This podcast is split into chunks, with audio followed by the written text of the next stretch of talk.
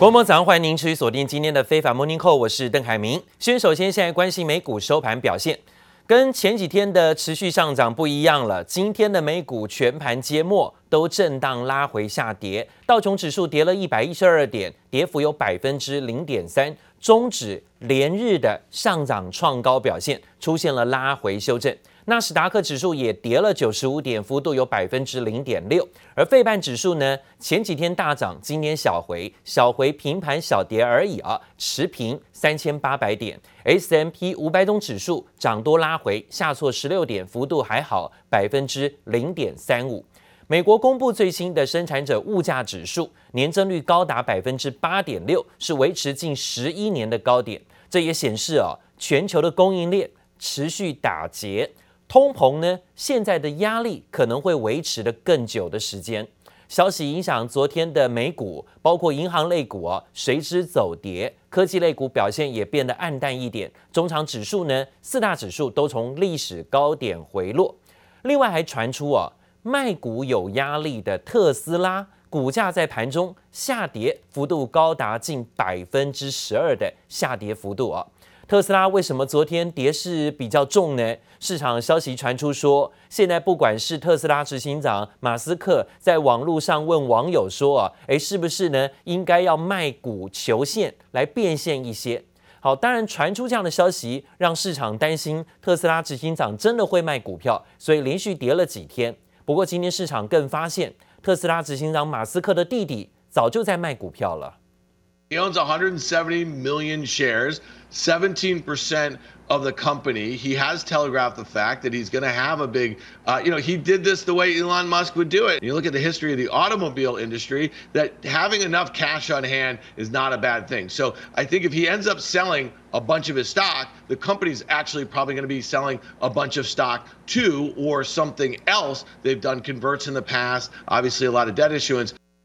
最受关注的特斯拉，因为执行长马斯克让广大网友决定啊，说是不是应该出售百分之十的特斯拉股票？因为呢，股价已经飙上新高了啊，所以呢，前两天就已经有点拉回，市场担心可能有人先卖再说。这昨天的股价的确也大跌了超过百分之十二的幅度。另外，美国知名大空头贝瑞认为，马斯克想卖股票套现，现在呢，不是担心富人税的问题，而是为了偿还个人债务啊。截至六月底为止，马斯克已经抵押了大约八千八百万股的股票，作为个人贷款的抵押品。另外呢，《华尔街日报》的报道说，马斯克的弟弟啊，甚至在上个礼拜五就已经提早卖出部分的特斯拉持股了，获利就有一点一亿美元，大概是台币三十一亿左右啊。不过，也有分析师认为，特斯拉股价涨多拉回下跌是正常的、健康的修正而已，这也是对买超的自然反应啊。另外呢，是美国联准会的态度，现在是如何应对的通膨危机，包括了昨天呢、啊，现在所谓的物价指数是持续的飙高情况，的确看到了供应链的卡关遇到瓶颈。让物价不断的飙高，这种物价通膨压力会持续。美国联准会副主席克拉里达最新承认，通膨率远高于联准会认为的适当水准。他甚至认为说啊，联准会的政策失误才导致现在的预测都不准。那当然呢，也代表联准会政策失误是不是也在批评主席鲍尔的态度？最近呢，日益膨胀的高通膨问题似乎打破了联准会啊。假象的和谐气氛。My total was 170 for this little bit. 高通膨不止让民众吃不消，联准会官员都受不了。美国联准会副主席克拉里达竟承认，通膨率远高于联准会认为的适当水准。如果目前高通膨持续下去，将代表联准会政策失误，凸显日趋上涨的高通膨似乎打破了联准会营造的和谐气氛。Realize inflation so far this year represents to me much more than a moderate overshoot of our 2% longer run goal, and I would certainly not consider a repeat performance a policy success. 尽管克拉里达赞同目前物价压力是暂时性，但他表示目前通膨压力比预期来得大，同时透露美国经济可能已经准备好要迎接联准会在明年底之前升息。 Now, while we are clearly raising interest rates, if the outlooks for inflation and unemployment I summarized a moment ago turn out to be the actual outcomes, then I do believe that these three conditions for raising the target range for the funds rate will have been met by year in 2022. 官员偏鹰或偏鸽的升息言论四起，明年拥有投票权的官员圣路易斯联准分行总裁布拉德赞同明年要升息，甚至认为明年可以升息两次。另一位费城联准银行总裁哈克则说要升息，至少要等到明年中彻底结束 QE。I moved my rate hikes into 2022 um, last summer, and now I've got two rate hikes in in 20. 2022. If inflation's more persistent than we're saying right now, uh, then I think we may have to take uh, a little sooner action in order to keep inflation under control. 随着美国消费者对未来一年通膨预期攀升到百分之五点七，再度创下新高，预测显示明年首次升息几率已经略高于百分之五十。 联邦基金期货市场价格更透露，到了明年年底，利率可能会升到百分之零点五一，代表明年有机会升息两码。记者华正邓邦冠综合报道。好，当然看到了，在美国联准会持续的啊不升息的情况之下，看起来美元呢又呈现了在走贬的压力啊。美元持续的滥印钞票，所以造成了通货膨胀，这也是造成全球都要负担的压力。美元持续走跌，美金不值钱，这种货币纸钞不值钱，所以大家呢就把资金啊投入到股市，甚至资产，甚至包括加密货币上啊。加密货币最有名的当然就是比特币了。昨天呢又再次掀高到了新高点，六万八千五百一十三美元，再创新高。不只是比特币，包括以太币也涨到了四千八百四十美元，同步的创下新高。有些分析师认为啊，投资人为了对抗通膨，所以呢，不断的把资金避险，跑到资产，跑到股市，跑到加密货币啊，这是这样的原因，造成加密货币价格不断的水涨船高。加密货币的总市值。过去一个月呢，已经狂飙了近一兆美元，资金真的就往这里跑哦。整体的加密货币市值如今已经有三兆美元之多，达到三点一兆美元了。那我们看看呢，在昨天台股行情当中，很多比特币概念股、加密货币概念股股价也表现强势啊。不管是元宇宙的概念，最近呢。非常夯，可能未来在元宇宙的世界，也要透过这种虚拟货币在支付相关的商品也是可以啊。所以看到了威盛、印泰、华勤、台达电、技嘉，甚至包括个股的部分，也有青云、汉讯、立台这些个股的走高跟表现。加密货币呢，近期掀起一波涨势，比特币冲上了新高点。今天看到，连苹果执行长库克在最新的会议当中都说，他自己持有一些加密货币，的确呢，对加密货币感到兴趣也有一段时间了。不过他强调，这是他个人的兴趣啊。苹果的产品还不接受加密货币付款，and potentially either accepting it through Apple Pay or otherwise.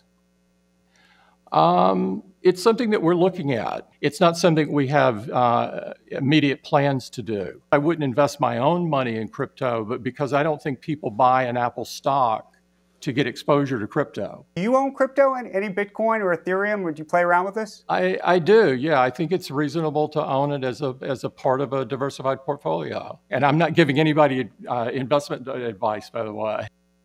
好，的确，加密货币看起来最近呢是新的一波攻势再起哦，比特币、以太币都创新高，带动了整个市值水涨船高。那不管是比特币的簇拥者哈，包括像马斯克等人，现在呢又多了一个苹果执行长库克哈，也说他对加密货币有兴趣，不过苹果产品还不接受加密货币付钱来购买啊。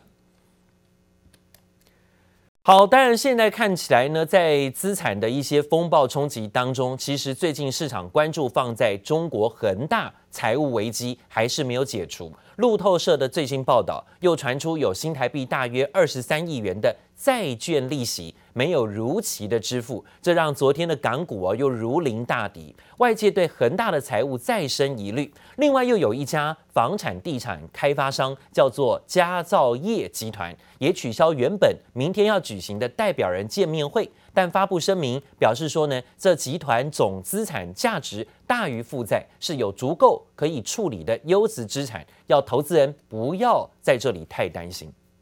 我们钱从四月份到现在呢，还没拿过钱，你伙食费都没拿过一分钱。不止建筑工人拿不到钱，中国房地产巨擘恒大又付不出债券利息。路透社报道，截至十一月六号为止，恒大集团子公司景城有限公司一笔总额八千两百四十九万美元，相当新台币二十三亿的债券利息到期仍未支付。而除了龙头恒大，中国还有数家房产开发商濒临违约边缘。The firm has a four hundred million dollar payment coming due in early December. Its troubles add to signs of a liquidity crisis rippling right across China's $5 trillion property sector. Reuters sources say Yango Group, another developer, is also renegotiating its debts. 恒大最新两笔债券分别在明后年十一月到期，目前已进入三十天宽限期。若三十天仍未付，就被视同违约。财务脆弱的恒大集团近日再度出售资产，包括在香港上市的恒腾网络百分之五点七股份，变现一点四五亿美元，并将董事长许家印风光时期买进的两架私人飞机卖给美国投资者，以支付其他将到期的债券利息，以避免违约。它一共有一千三百二十二个，涉及的话三十个省份，有一部分市县的还没有在统计范围之内。从这一点我们可以看出的话，它这个工地之多，涉及的省份之广之大。更有网友整理恒大在全国的烂尾楼名单，包括仍在销售、待售或者已成交未竣工的项目，范围遍及中国三十个省份。And essentially, it's a reflection of the fact that Xi Jinping and the Chinese leadership realize if they don't get serious about debt risks, it could bring the whole system down. 美国联准会最新的金融稳定报告也指出，中国房地产行业的债务压力如果扩散到中国金融系统的话，将波及美国，成为可能冲击美国的金融风险之一。记者黄心如、李芷莹综合报道。好，另外最新的消息，这是彭博社引述知情人士的报道说，美国总统拜登跟中国国家主席习近平之前约好啊，又要再一次的线上高峰会，可能就会在下个礼拜要登场要举行了。只是目前呢，要登场之前，确切的日期居然都还不知道啊。有人说啊。非诚勿扰。中国方面呢，看起来习近平呢已经在拜登上任快满一周年的时候，到现在都两个人没有亲自的面对面见过面啊。是不是真的还是很担心中美贸易双方呢没有特别的好脸色？这时候呢，这个习近平啊，不见得乐意愿意出访到美国去哈，跟拜登去见上一面。到现在双方还没有亲自的面对面，都是透过下方的啊，不管是外交部啊、贸易部啊，甚至中国的副总理跟其他的对等单位来进行会谈。知情人士补充说，下个礼拜的会谈呢，将不会讨论到美国是不是要重新开放驻成都的领事馆，还有中国驻休士顿的领事馆是否要重新的开放啊？这凸显双方的关系是否回温还很难说。现在看起来真的就是非诚勿扰，有人担心呢，双方啊在这样的情况之下不乐见啊双方的见面会，不怕的就是没有什么好事啊。白宫。跟美国国务院发言人没有立刻回应这样的报道，说到底下礼拜什么时候要见面？白宫发言人只重申，双方原则上会在年底前举办虚拟的线上高峰会。随着中国持续有实施新冠肺炎的清零政策，还有习近平正在为明年的中国中共全国代表大会做准备。截至目前为止，习近平已经有将近二十一个月没有离开过中国了，因此不得不采取线上会谈的方式进行谈论会谈。至于详细内容，要等待双方公布更多的细节了。另外呢，一位资深美国官员说，拜登政府现在计划要学中国推出更大的广泛基础建设方案，要推出的是全球的基础建设资金。其中呢，五到十项的大型方案可能明年一月要宣布，目标呢就是要跟中国的一带一路政策互别苗头。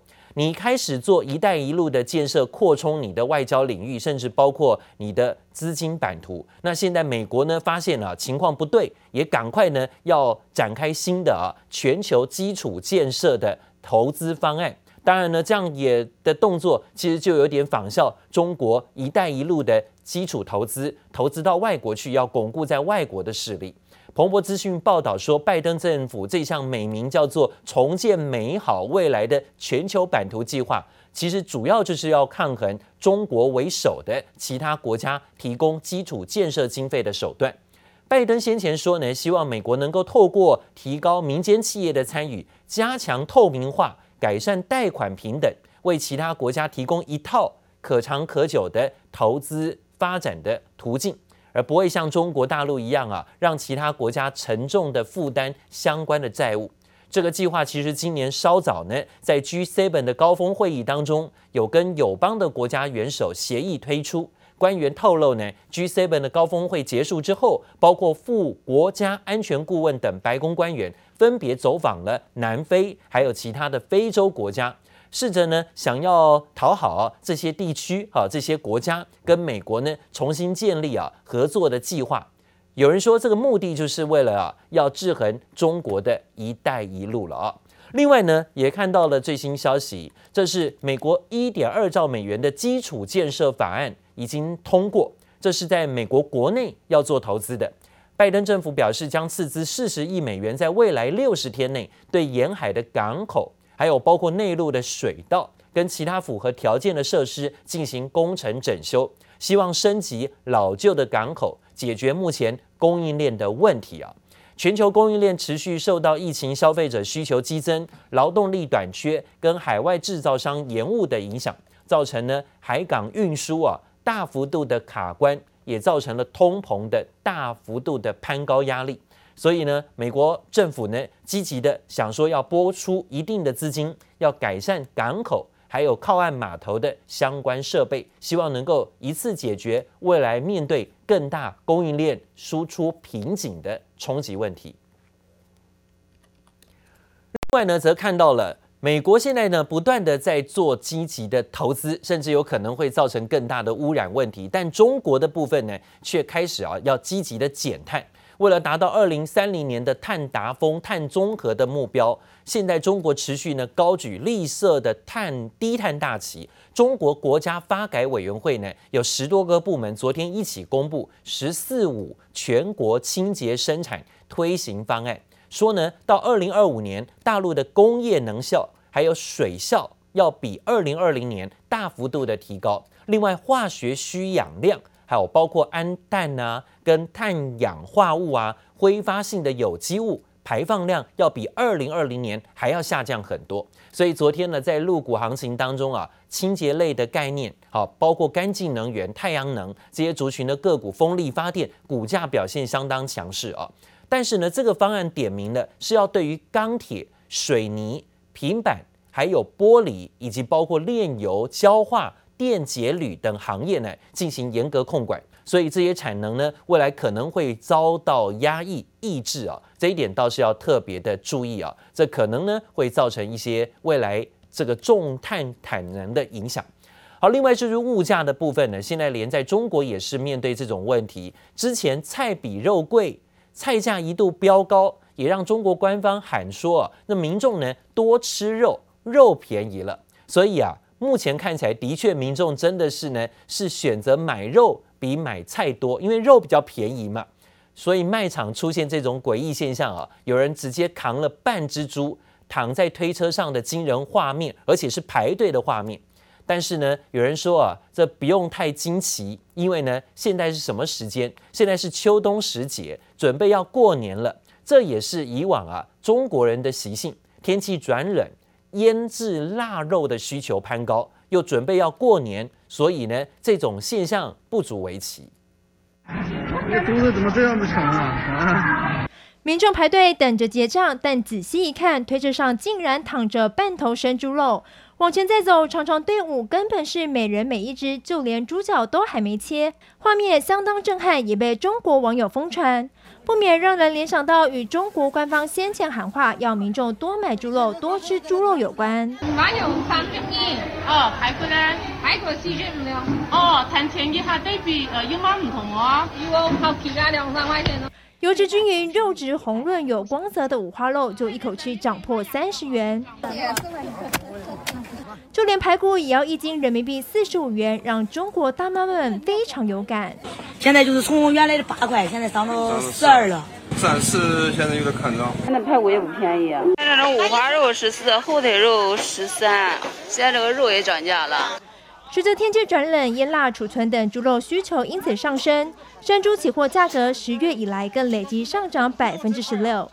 猪价回升让菜比肉贵现象缓解，但像这样民众疯抢蔬菜，生怕一个闪神就买不到了。中国菜价近期也一度飙涨超过五成，我发现蔬菜简直涨价涨得离谱。去年前年的时候，很多朋友讲，他说吃不起肉，吃不起肉，天天吃蔬菜。好家伙，今年是蔬菜都吃不起了。中国物价从蔬菜、猪肉等食品价格每周都在涨，食物通膨正在来袭，恐怕都让小老百姓消费欲望更加低迷。记者刘富斯、林秋长综合报道。